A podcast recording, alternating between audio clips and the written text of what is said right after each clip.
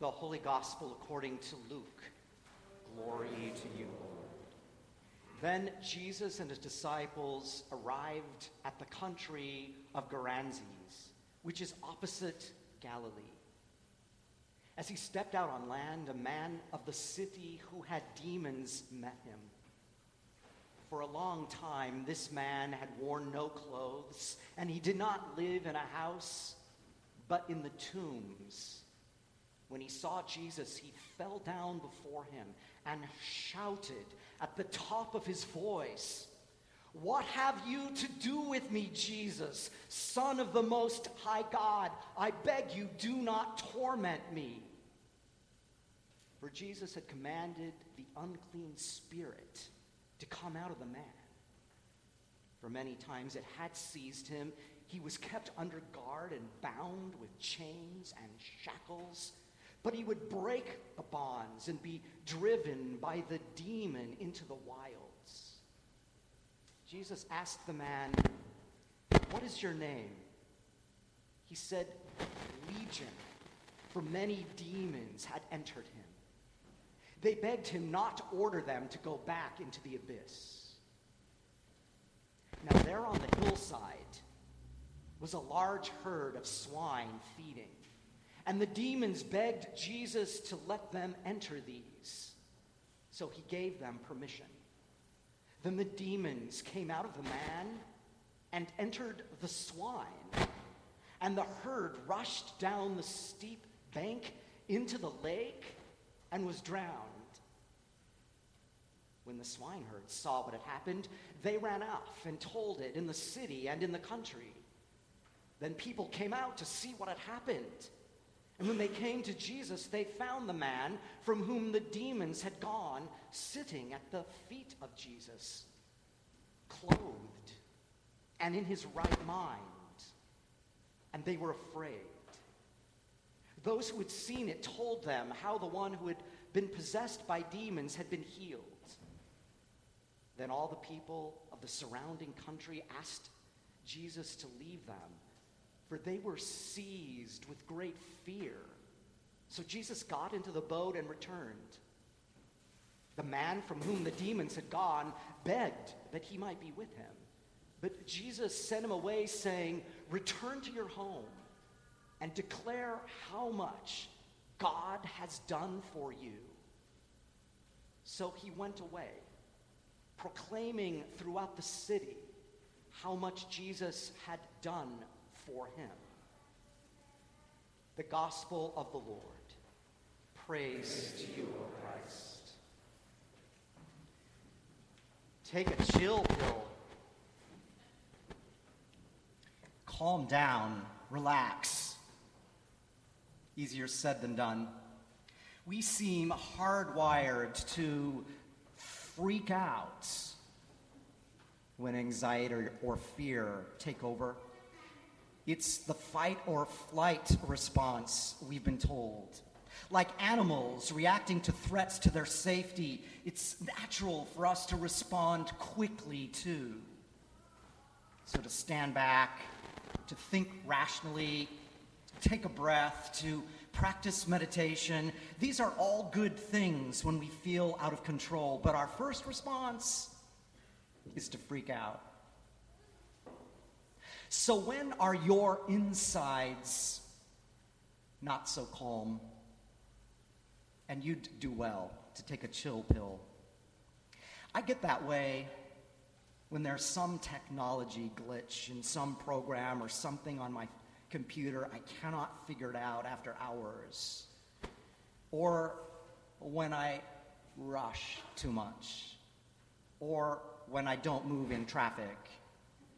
Or when I'm late for an appointment.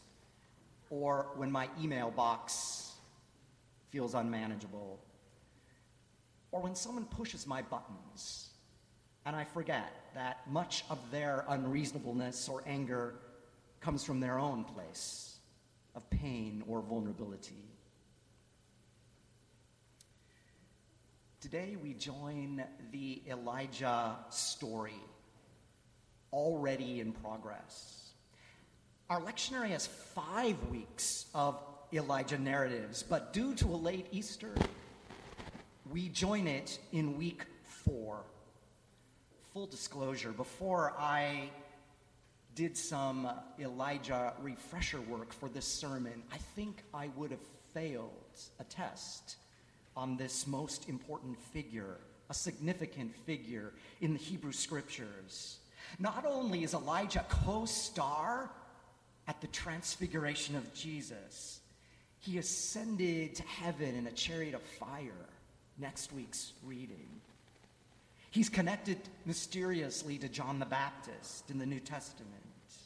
Jews leave a place for him, an empty place for him at their Passover meals. And when we were in the Balkans just weeks ago, there were churches dedicated to him. They were called Saint Elias in Greek and Macedonia, Macedonian. And I had no idea that that was actually Saint Elijah.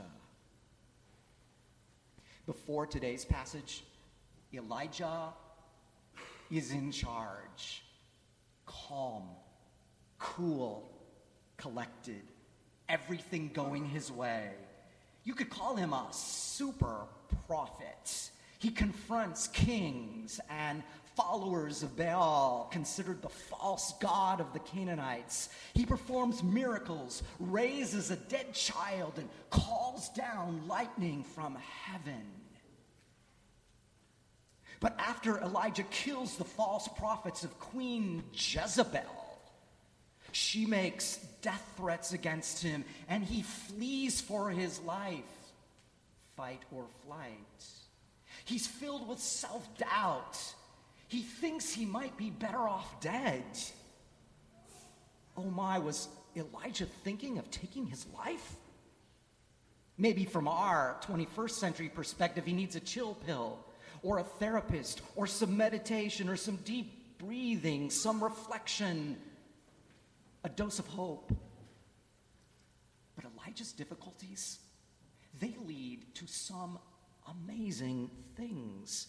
First, after feeling sorry for himself and getting it out of his system, God meets Elijah where he is. He falls asleep under a broom tree. Mm, we get it. When we're overwhelmed or depressed, we just want to go to sleep too. An angel comes, though, and gives Elijah a hot cake and some water and says, Get up! You have strength for your journey now. It reminds me of us coming to this table each week to receive energy and sustenance for our week ahead. And then next comes the part that Elijah is most known for retold in countless sermons or hymns or images that you may recognize. It goes like this God tells Elijah to go to the mouth of a cave, for he is going to meet God face to face, just like Moses did. Yet there's a big surprise. Elijah experiences an earthquake, wind, and fire, but the Lord was not in any of those. Instead, God comes to Elijah in the sound of sheer silence. Or the better Hebrew translation would be a gentle whisper. Or the words that some of us know are a still, small voice. After the storm comes calm, calm. Calm, what we so fiercely desire but often eludes us inner peace.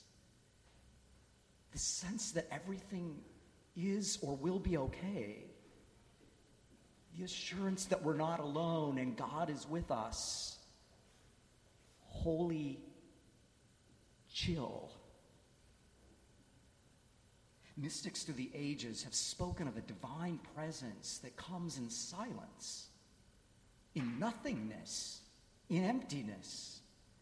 Maybe that is why, in our busy, frantic lives, so many of us are turning to our breath or to mindfulness or meditation or being in the moment. And after all this, Elijah is ready to go on. with his calling.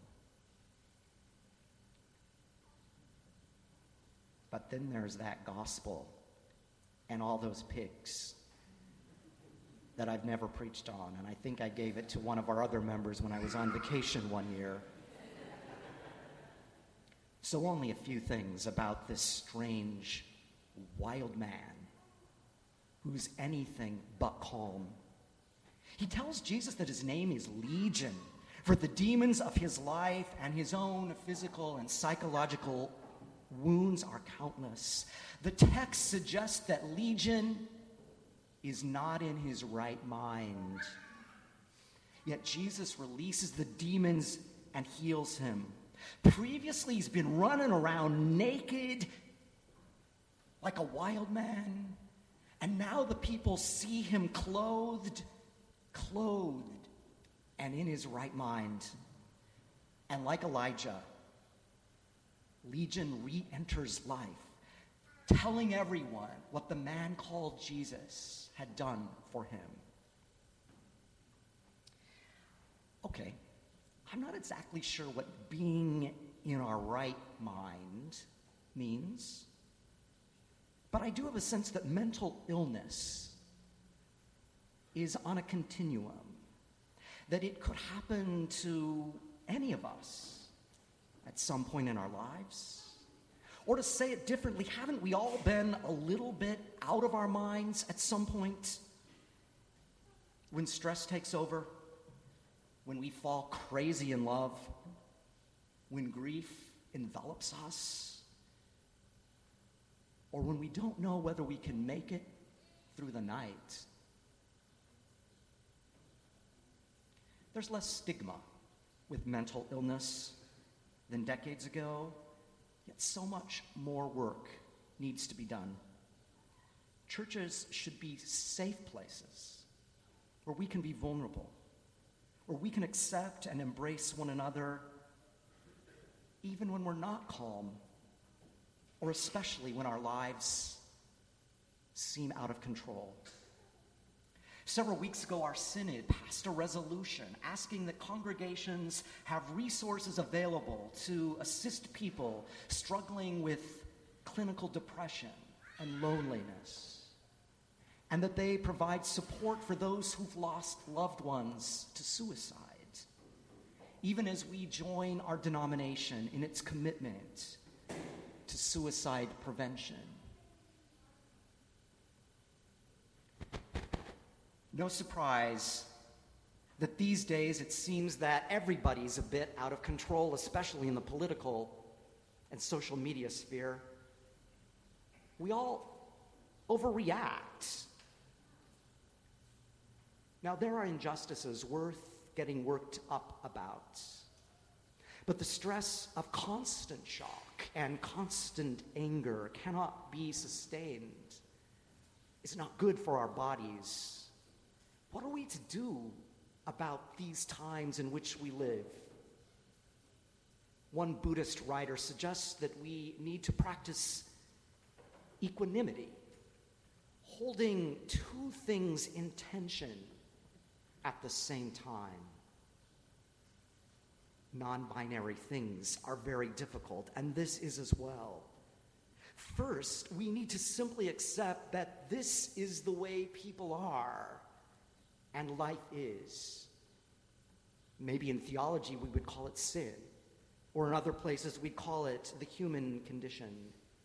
Life is unfair, and human beings often look out only for themselves and their own kind. Accept that reality. Chill out a bit. But then, but then, from that calm, inner place. Do everything to vanquish injustice and inequality with every ounce of your being. Hold them both. As a child, I loved the hymn that we will sing in a few moments. And I'll be so curious, maybe I should ask at the announcements how many of you recognized it or grew up singing it. Back then, as a youngster, it was probably the music, the tune, the harmony that touched me. But in light of Legion, The Wild Man, and Elijah, and all of us who confront worry and stress, lines of the hymn jump out at me this day in new ways. In fact, let these words be a prayer for all of us, a prayer for some holy chill. Reclothe us in our rightful mind. Take from our souls the strain and stress. Speak through the earthquake, wind, and fire, O still small voice of calm.